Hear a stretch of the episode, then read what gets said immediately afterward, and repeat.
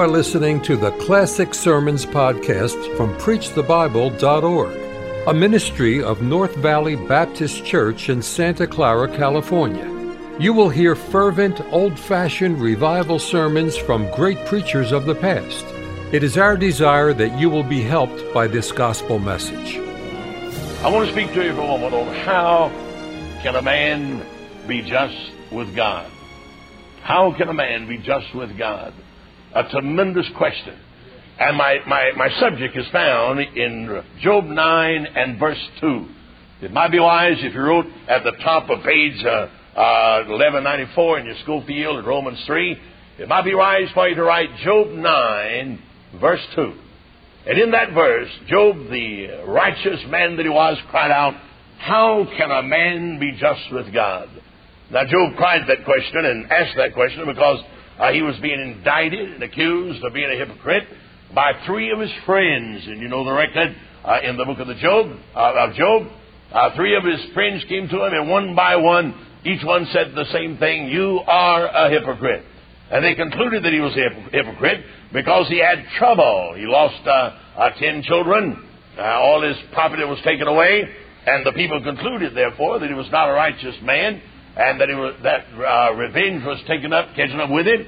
And Job knew all the time that he was a righteous man, a godly man.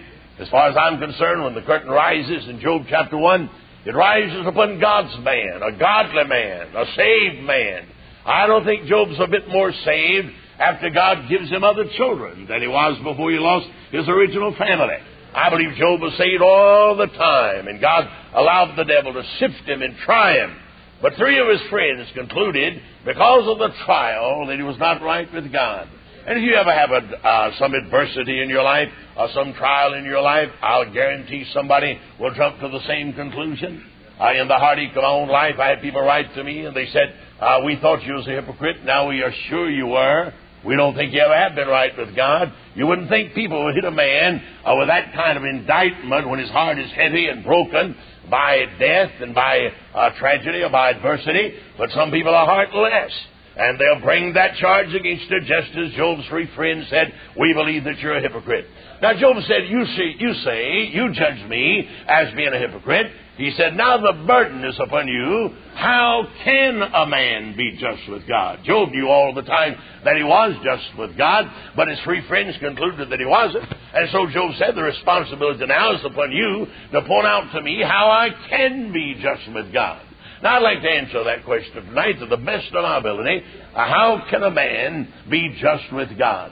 Now, if I were to go downtown to the shopping center in Calhoun or uh, Dalton and stop a dozen people on the street, and I'd say to those, Tell me how a man can be just with God, I would suspect I'd get a dozen different answers. Somebody would say, Well, I've, asked a Roman Catholic, he'd say, I'll go to Mass Sunday morning. And you'll take the Mass and eat the Mass and now until the priest administers extreme unction, you'll go to heaven when you die. But my soul, that's not the answer. If I ask for Campbellite uh, in the shopping center, how can a man be just with God? He'd say, well, go down to the river and let the preacher baptize you in the name of Jesus, and you can go to heaven when you die. But my soul, that's not the answer.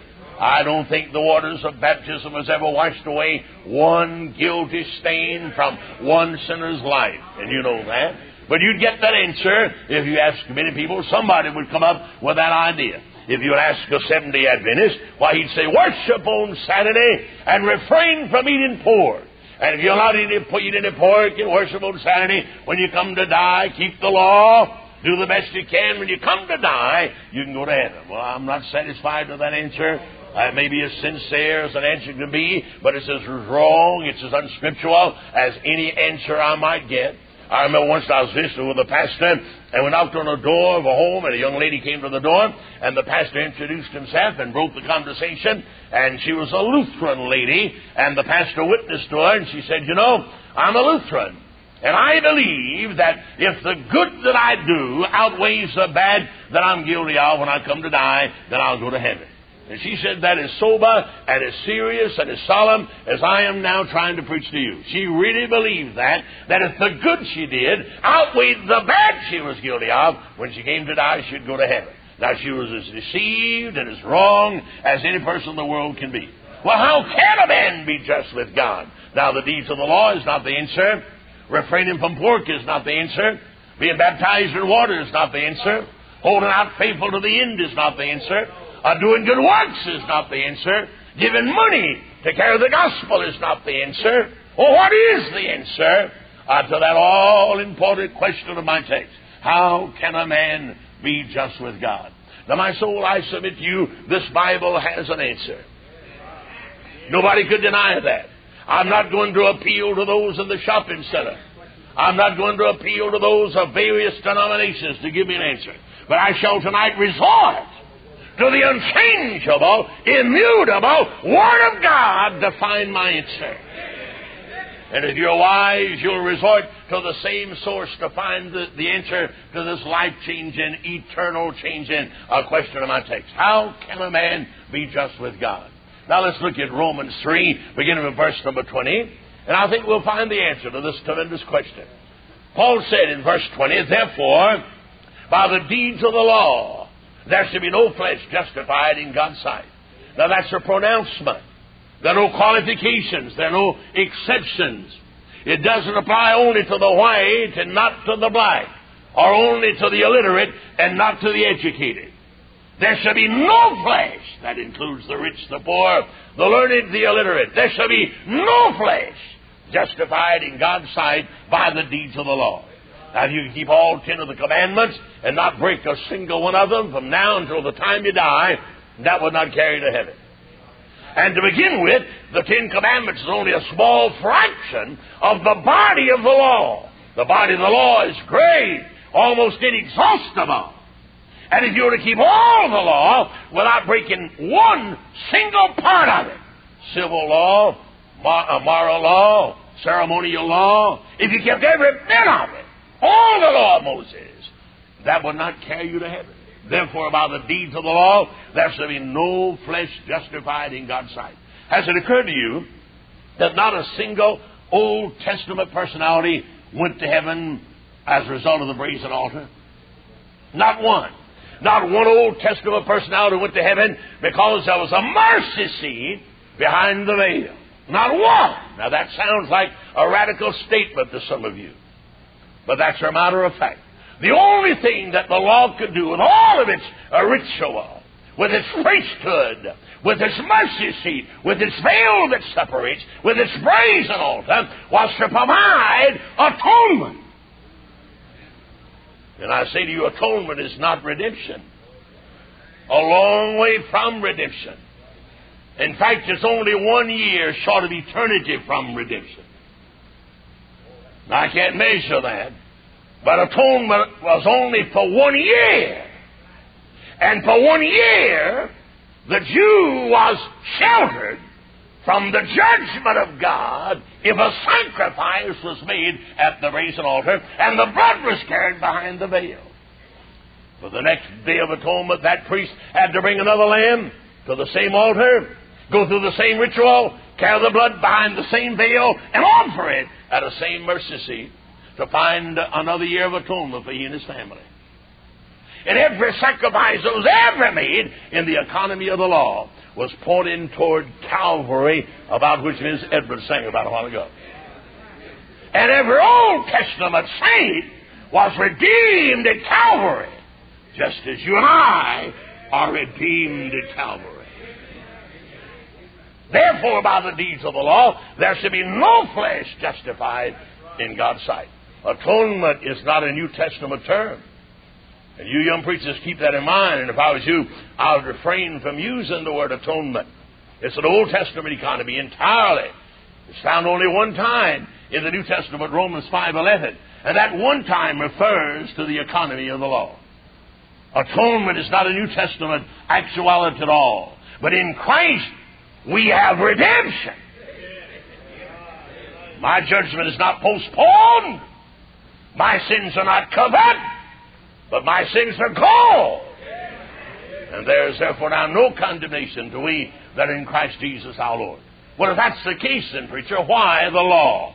The latter part of verse 20, for by the law is the knowledge of sin. The reason God gave the law is to reveal to me and you how desperately we need Calvary. God gave the law that every man might know that he was twice dead and plucked up by the roots. God gave the law that every man might be condemned by the law. And every man is condemned by the law. You look into the mirror of the law, you see the sin that indeed you're guilty of. And there's not one holy man nor good man in this building. The law indicts all as sinners, having fallen short of the glory of God. And so I say to you, by the deeds of the law, no flesh can be justified. Now, verse 21. But now, but now the righteousness of God without the law is manifested. That's what we're concerned about. We're occupied tonight with the righteousness of God. And verse 21 tells me that this righteousness of God that we're concerned about is without the law. It's not helped by the law. It's not aided by the law. It's not produced by the law. It's apart from the law, verse 21. But now this righteousness of God is manifested, that is being made evident. And this righteousness without the law was witnessed in the book of the law, in the Pentateuch, and also by all the prophets of the Old Testament. Has it occurred to you that all the prophets wrote about Jesus? And that the whole Bible is about Jesus?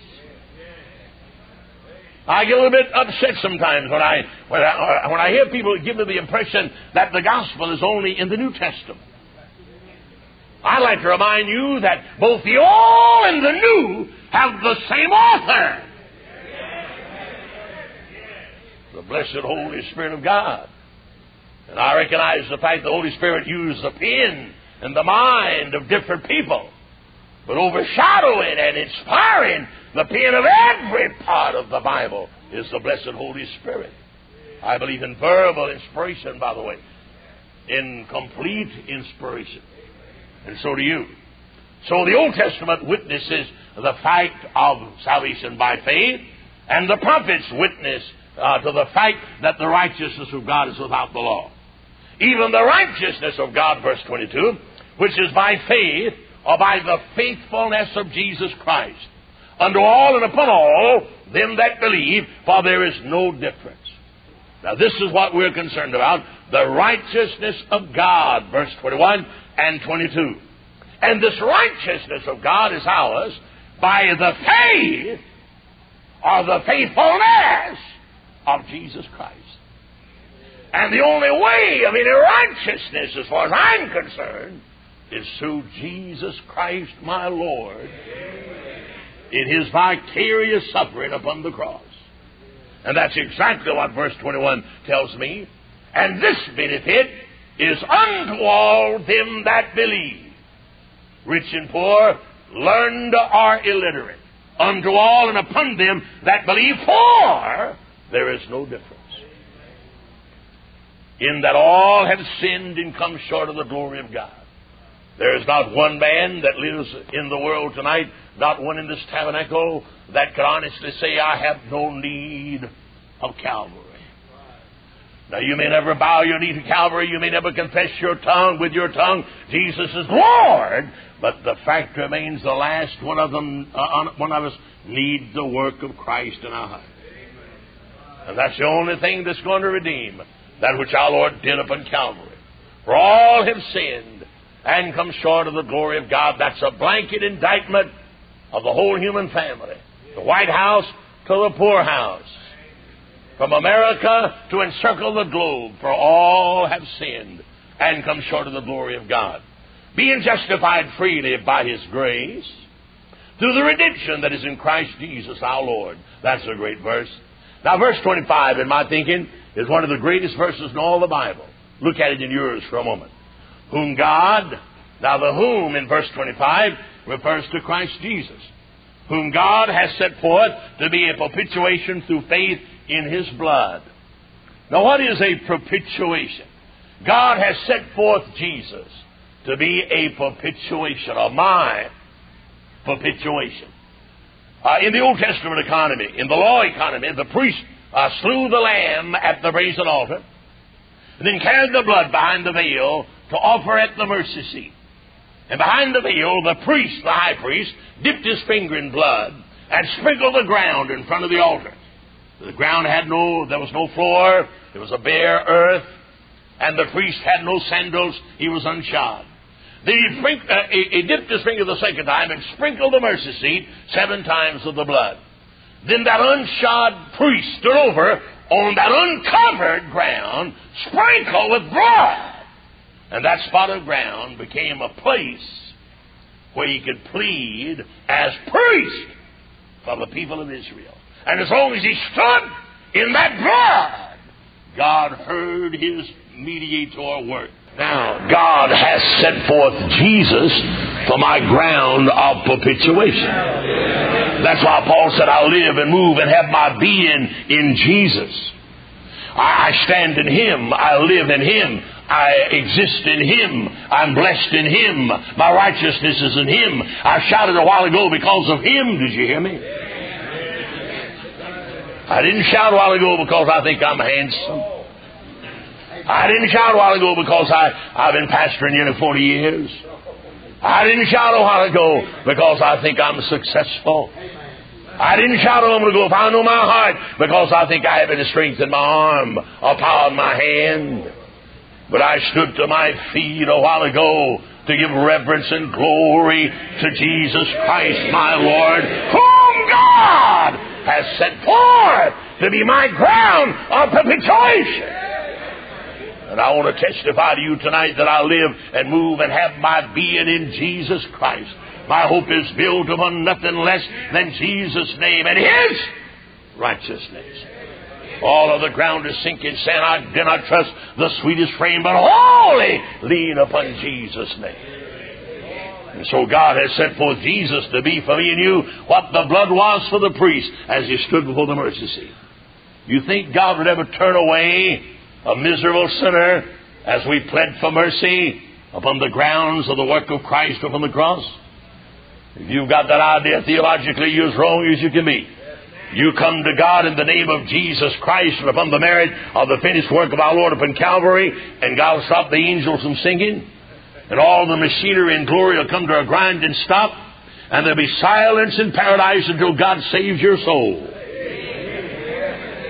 God will never turn down one sinner that came to him upon the merit of Jesus Christ, my propitiation, you see. God sent forth Jesus to be that. Through faith in his blood. Now, here are the liberals. I want the liberals to swallow that. I wished I could find every one of these uh, Christ rejectors and blood deniers on the seminary of the Southern Baptists and the colleges of Southern Baptists. I don't know one Southern Baptist seminary, but what doesn't have liberals that deny blood atonement. Now, you know what you're talking about, preacher. I was 12 years Southern Baptist. I know what I'm talking about. I graduated from one of their schools. I know what I'm talking about. I wish I could preach all of them tonight. I say, my redemption is upon the virtue and merit of the blood of Jesus. Never forget it. You young preachers, when my tongue is silent and dead, you stand up and shout to the world, it's the blood! It's the blood! It's the blood! These liberals look at you and smile at you and wink about you. Let them go ahead in their pernicious way. You declare the blood. And only the blood provides redemption for the soul of a trusted sinner. And so it's through his blood to declare his righteousness for the remission of sins that are passed through the forbearance of God. Now, the word forbearance, I wish I had time to preach about a forbearance. That's an Old Testament term. And that's not a New Testament term. Uh, in our day, God, in, in, the old day, the law day, God forbore uh, through the through the law and through the sacrifices of the brazen altar. But there is no forbearance in our day. Uh, my judgment is not postponed, but my sins are washed away. I mean, I'm not going to be saved when I get to heaven. My soul, I'm redeemed now. That's why we get excited and shout and praise the Lord, you see. Well, preacher, maybe you don't have it. Well, maybe I do have it. And brethren, I'm persuaded I've got it. I'm not going to get it. I have it now. In the Old Testament, the Old Testament saints I had to go through the ritual of the law, and God in His forbearance accepted that. But that's not so in our day. My sins are remitted now upon the merit of the blood of Jesus. Verse 26 To declare, I say at this time, His righteousness. Now, Brother Allen is not trying to declare the righteousness of Baptists. God forbid anybody in this pulpit would ever insinuate that you're saved by joining a Baptist church or being baptized in a Baptist baptistry. God forbid. No, no. We're redeemed by His blood through His righteousness. And we want that declared that He might be just and the justifier of him which believeth. I've always been interested in those two terms that He might be just and that He might be the justifier. Well, how can He justly forgive me, a guilty sinner? How can God justly forgive me? I'm guilty. I'll not deny it. If I were to even insinuate that I'm not guilty, I'd be a liar. And if I claimed I was not guilty, all of you would know that I'm a liar because all of us have the same bent. And all have sinned and come short of the glory of God. So I'm not going to try to justify myself. God forbid, I'd never do that. I could not convince myself. I'd certainly never convince you. Well, how can God, therefore, justly forgive me when I know I'm not a righteous man naturally? that he might be just and the justifier. Now, the only way that God can justly forgive a guilty sinner is for somebody else to pay the sin debt. And I'd like to report to you that Jesus Christ, 2,000 years ago, paid my sin debt, took my guilt in his own body, and bore it from me as far as the east is from the west. And because Jesus paid my sin debt, God is therefore just when he says to me, Pardon I'm pardoned, brethren. When you pardon a man, you can't try him for that crime another time. I'm pardoned. Um, my judgment was not postponed, it's removed. I'm justified. And to be justified means that you'll never be otherwise. You don't have to fret about God changes his mind. And when you get to heaven, the Lord say, Well, I had second thoughts about you. No, sir, brother. It's fixed up now. That he might be just and the justifier of him which believeth in Jesus. Now look at verse 27. Where is boasting then? Now you know the answer. And if you don't know the answer, the Bible spells it out. It is excluded. Brethren, we have nothing to glory in. I'm glad I'm a Baptist. All my people are Baptist. On my dad's side, my other side are Baptist. Uh, there's not a Methodist in our crowd, or Pentecostal, or Presbyterian, or Roman Catholic in our whole family. I'm glad I'm a Baptist. But I'd be the last person in the world to take any merit upon that fact, or glory in that fact. I want to glory in the fact that I'm a Christian. I've been born again. I can't glory in the fact that I'm a Baptist. I, I can't glory in my good works. I can only glory in the cross of Jesus Christ. Where is boasting then? It's excluded. By what law? Second question. Third question. By what works? Now, God gave an answer to those two questions as well. He said, Nay, not by law, nor by works. There's not one person in this building tonight justified by the deeds of the law, nor by any amount of good works. You name it. By any amount of good works. There's not one person in this building that works more diligently than Brother Sammy Alley. And he'd be the last one to stand up and insinuate that he was going to heaven because he built this camp or worked hard at it. You wouldn't do that. You wouldn't be that ignorant. If a man stood up and claimed uh, such a foolish thing as that, why, he'd admit that he was ignorant of the Scriptures. We're not, we're not glorying in our works nor in the law, and we're justified by neither. And then in the last clause, here is the answer to the question I started out with a moment ago in Job 9 2. How can a man be just with God? Now here's the answer by the law of faith. And that's it. That's a little bit too simple, preacher. But that's it. By the law of faith. That's the answer. Not by the waters of baptism, nor by the math of uh, uh, Catholicism, nor by the law of the Seventh-day Adventists, nor by the good works of we Baptists, nor by the fervent giving that you demonstrated a moment ago. In none of those things is one sin removed. How can a man be just with God? By the law of faith. This is the only place in the Bible you find that terminology. The law of faith. Underscore it. Don't ever forget it. There's some things that God fixes for eternity. The law of gravity is fixed. The law of sowing and reaping is fixed. Some things you don't, you don't touch. They're fixed from creation. And when God made a way of redemption, He made it foolproof. When God made a way of redemption, He shut the mouths of all the denominations. When God made the way of redemption, He said to the Catholic, shut up! He said to the Baptist, shut up! He said to the Pentecostal, shut up! When God made the way of redemption, He said, you're saved by the law of faith. The just shall live by faith in the crucified Savior. Now, verse 28 Therefore, we conclude that a man is justified by faith without the deeds of the law. What other conclusion could you come to? If you read the Bible as I have tonight, I haven't preached any outline, I've read the Bible. If you read the Bible, you can only come to the same conclusion that a man is justified by faith without the deeds of the law. Whatever they might be, they are meaningless and they are worthless. A man is justified by faith without the deeds of the law.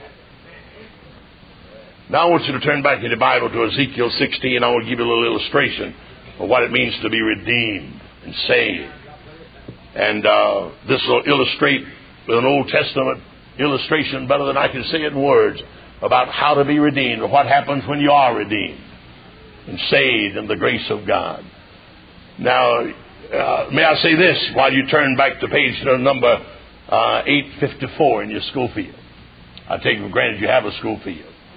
If you don't have one, you're in bad need of a Bible. Page 854. You're not saved by experience. You're not saved by emotion. I really believe some people expect an experience. And until they have some kind of an experience, they'll never come to trust Jesus Christ. But I'd like to remind you that you're saved by faith without emotion, without experience, without any feeling. And that the experience follows faith. Now don't get the cart for the horse. When I was converted as a lad, there wasn't any kind of shouting like we had a while ago. I mean, none, far as I can remember. My daddy didn't shout. My mother didn't shout. I wish they had. My mother didn't cry. My daddy didn't cry. I see no oh, fault with that. My pastor didn't get excited. I wished he had gotten excited. But I guess he figured just another lad. Well, actually, that's what it amounted to. Just another lad. Came to the altar and accepted Jesus. If you'd asked me then to write a thesis on justification, you'd have disqualified me. I'd have never got in. I'd have never been able to join the church. I couldn't have done that. The only thing I knew about theology was that for God so loved the world that he gave his only begotten Son, that whosoever believeth in him shall not perish but have everlasting life. And I accepted that as a lad, and God saved my soul. There was no feeling, there was no emotion. Now, I wished a thousand times that I'd had a Pauline Damascus Road experience. Wouldn't that be wonderful? I get up, I hear people get up and testify about how they felt and how they wept and how they shouted. And in my soul, I say, Lord, why did you give me that? But I can't go back and redo it. What I have written, I have written. I can't undo it, I can't redo it. I wished I had the experience some of you have had, but I didn't. But I've got the same faith you've got. And I've got a kindred spirit. I felt the presence of God a while ago. I sure did. I've got like precious faith. I don't have that shouting experience I didn't have when I was born again. In fact, I was in the ministry before I ever had any emotion. I was read up in a church where there was no amens, let alone emotion. I was in the ministry before I ever heard anybody shout. I've never been in that many Pentecostal churches in my life. Don't plan to start going. Well, how'd you learn to shout? I learned to shout among Baptist people. Amen. Amen. I learned to shout when God warmed my soul and fanned the flame that burns in my bosom. I didn't have to have a seminar on how to shout. I kind of resent these Pentecostal people trying to teach people to talk in tongues. That, that's silly. That's absurd. If the thing was real, you wouldn't have to teach them how to do it. They'd just naturally do it. And the fact that some people have to be taught to do it is a pretty good indication it's not real. Suppose you had to teach a baby how to, how to enjoy milk, or teach a baby how to cry. You don't have to teach. You had to teach a man how to enjoy a beefsteak. Oh no, you just you just got that. Amen. All right. But here is a born again experience in typology in the Old Testament. Verse 1, Ezekiel 16. Again, the word of the Lord came unto me, saying, Son of man, cause Jerusalem to know her abominations. And that's not a pleasant thing. No preacher enjoys that. Any preacher that I know of would rather uh, preach about heaven than to preach on hell. I never have. I've been preaching a long time, but I never have got to where I enjoyed preaching on hell. And I don't preach on hell except I get direct orders. The only way you ever get a hell sermon at the tabernacle is for God to say, put her on there, boy. And then I'll argue with the Lord a little bit. But he has his way, and every once in a while I give him hell. But I never have got to the place I enjoyed it. I don't enjoy browbeating my people. I've heard pastors browbeat their people until I felt sorry for them. I don't enjoy that. I have to do it every once in a while, but I don't enjoy that. But God said, to Ezekiel, uh, tell your people to know their abominations. That's a strong word. That's a little bit stronger than sin. And say in the process, Thus saith the Lord God unto Jerusalem, Thy birth and thy nativity is of the land of Canaan. Thy father was an Amorite, and our mother was a Hittite. That'll get the starch out of them. They say, We have Abraham as our father. You just tell these Jews in Jerusalem, I know who Abraham's daddy was. They're nobody. You may be a Jew, but you're not much better off except in Abraham than I am as a Gentile. As far as your heritage beyond Abraham is concerned, you're from the same stock I am.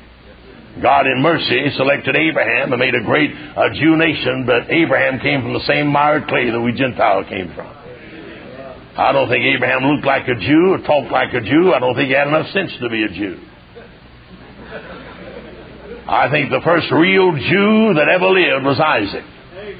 I think he had wavy hair and looked like Henry Kissinger. I don't think Abraham looked a bit like Henry Kissinger. But Isaac was a natural born Jew. Uh, Abraham was a recreated Jew. But Isaac was born a Jew and he had a, a Roman nose and, uh, and a Jewish hair and olive complexion and a high IQ. They got it up here over with Gentiles. Well, they haven't got it over down here over with Gentiles, but they've got it up here. And, but you just tell these Jews, I know who Abraham's daddy was. His father was an Amorite, and his mother was a Hittite. That'll get the starch out of them. As for your nativity, in the day that thou wast born, thy navel was not cut, neither wast thou washed in water to supply thee. Thou wast not salted at all, nor swallowed at all. When you were born, nobody pitied thee to do any of these things unto thee, or to have any compassion upon thee. But instead, when you were born, you were cast out into the open field, to the loathing of thy person in the day that thou wast born. Now that's a pitiful looking sight, and that's the state of Abraham before uh, God called him to be the first Hebrew. I know where you came from. And when you were born, you were cast out into the open field to the loathing of all that passed by. Now, that's not only a picture of Abraham before uh, he was chosen to be the first Hebrew, but it's a picture of me and you. In our natural state, we're like that baby. No eye pitied us. None of the necessary things were done to us. We were not swaddled or salted at all. But at our birth, we were cast out into the open field. And the blood and the corruption was still there, and people passed by, looked at us to the loathing of our person. We were a mess. We were a mess, and looked the part of it a hundred percent. But he goes on to say, When I pass by thee, and he's speaking for God now, when I passed by thee, and when I saw thee polluted in thine own blood, I said unto thee, when I saw thee polluted in thy blood, live. Yea, I said unto thee when thou wast in thy blood, live. That's the born again experience. And when God looks down on you from the miry clay, you polluted in self, in sin, in degradation, and God says, live. My soul, you've got it.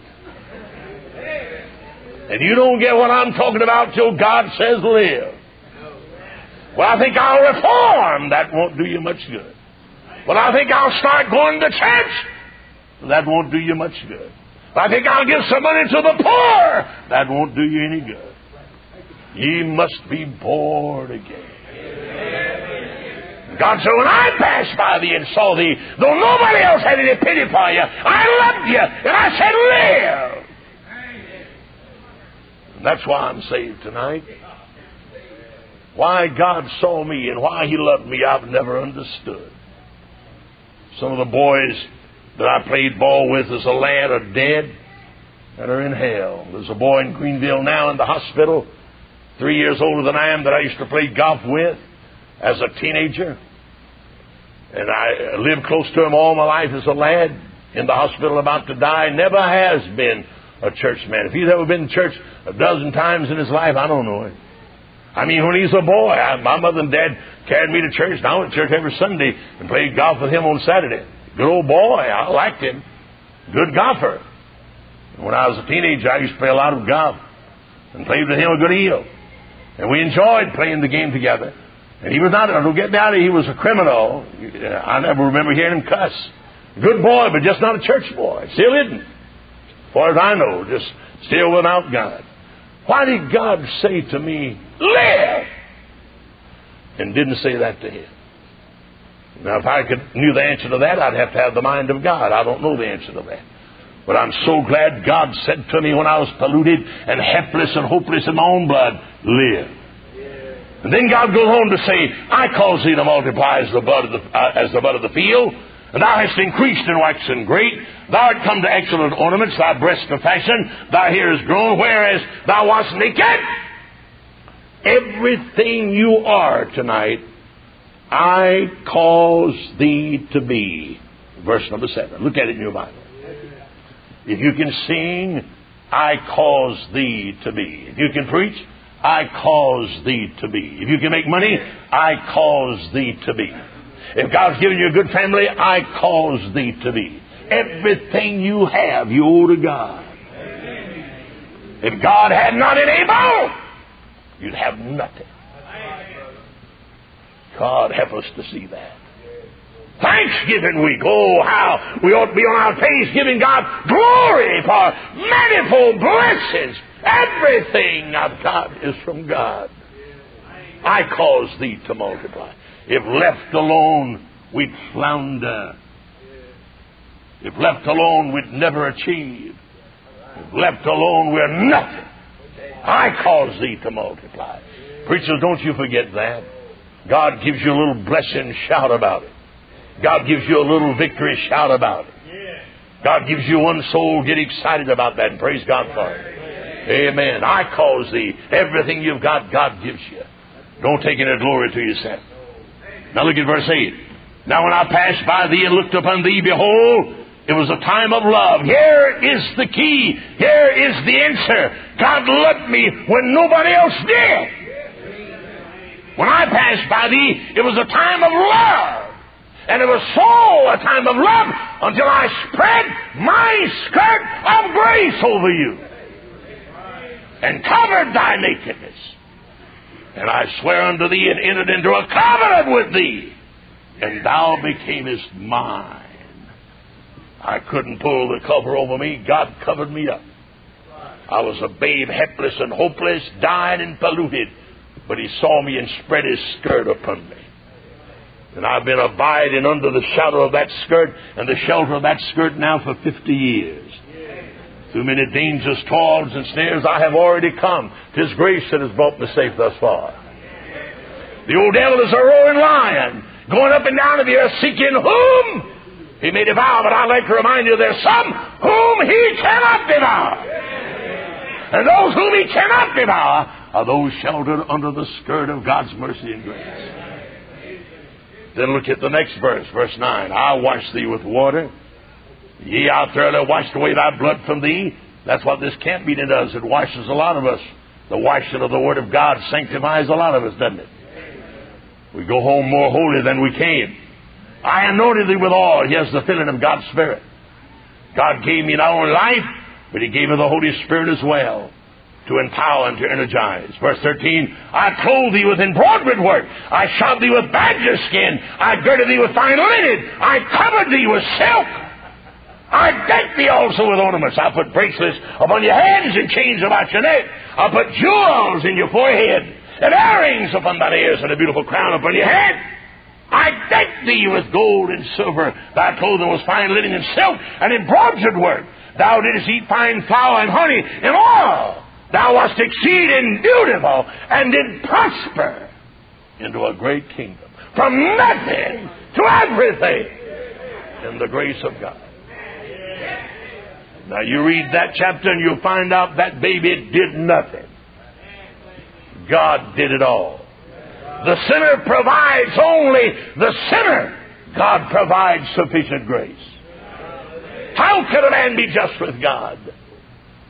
By the law of faith. And I'm prepared to declare to you that if you'll trust Jesus Christ, you can have eternal and everlasting life. Thank you for listening to the Classic Sermons podcast from PreachTheBible.org a ministry of North Valley Baptist Church in Santa Clara, California. To listen to many more powerful sermons, visit our website, preachthebible.org. If you enjoy Christian music and programming, visit knbbc.com for Christian music you can trust.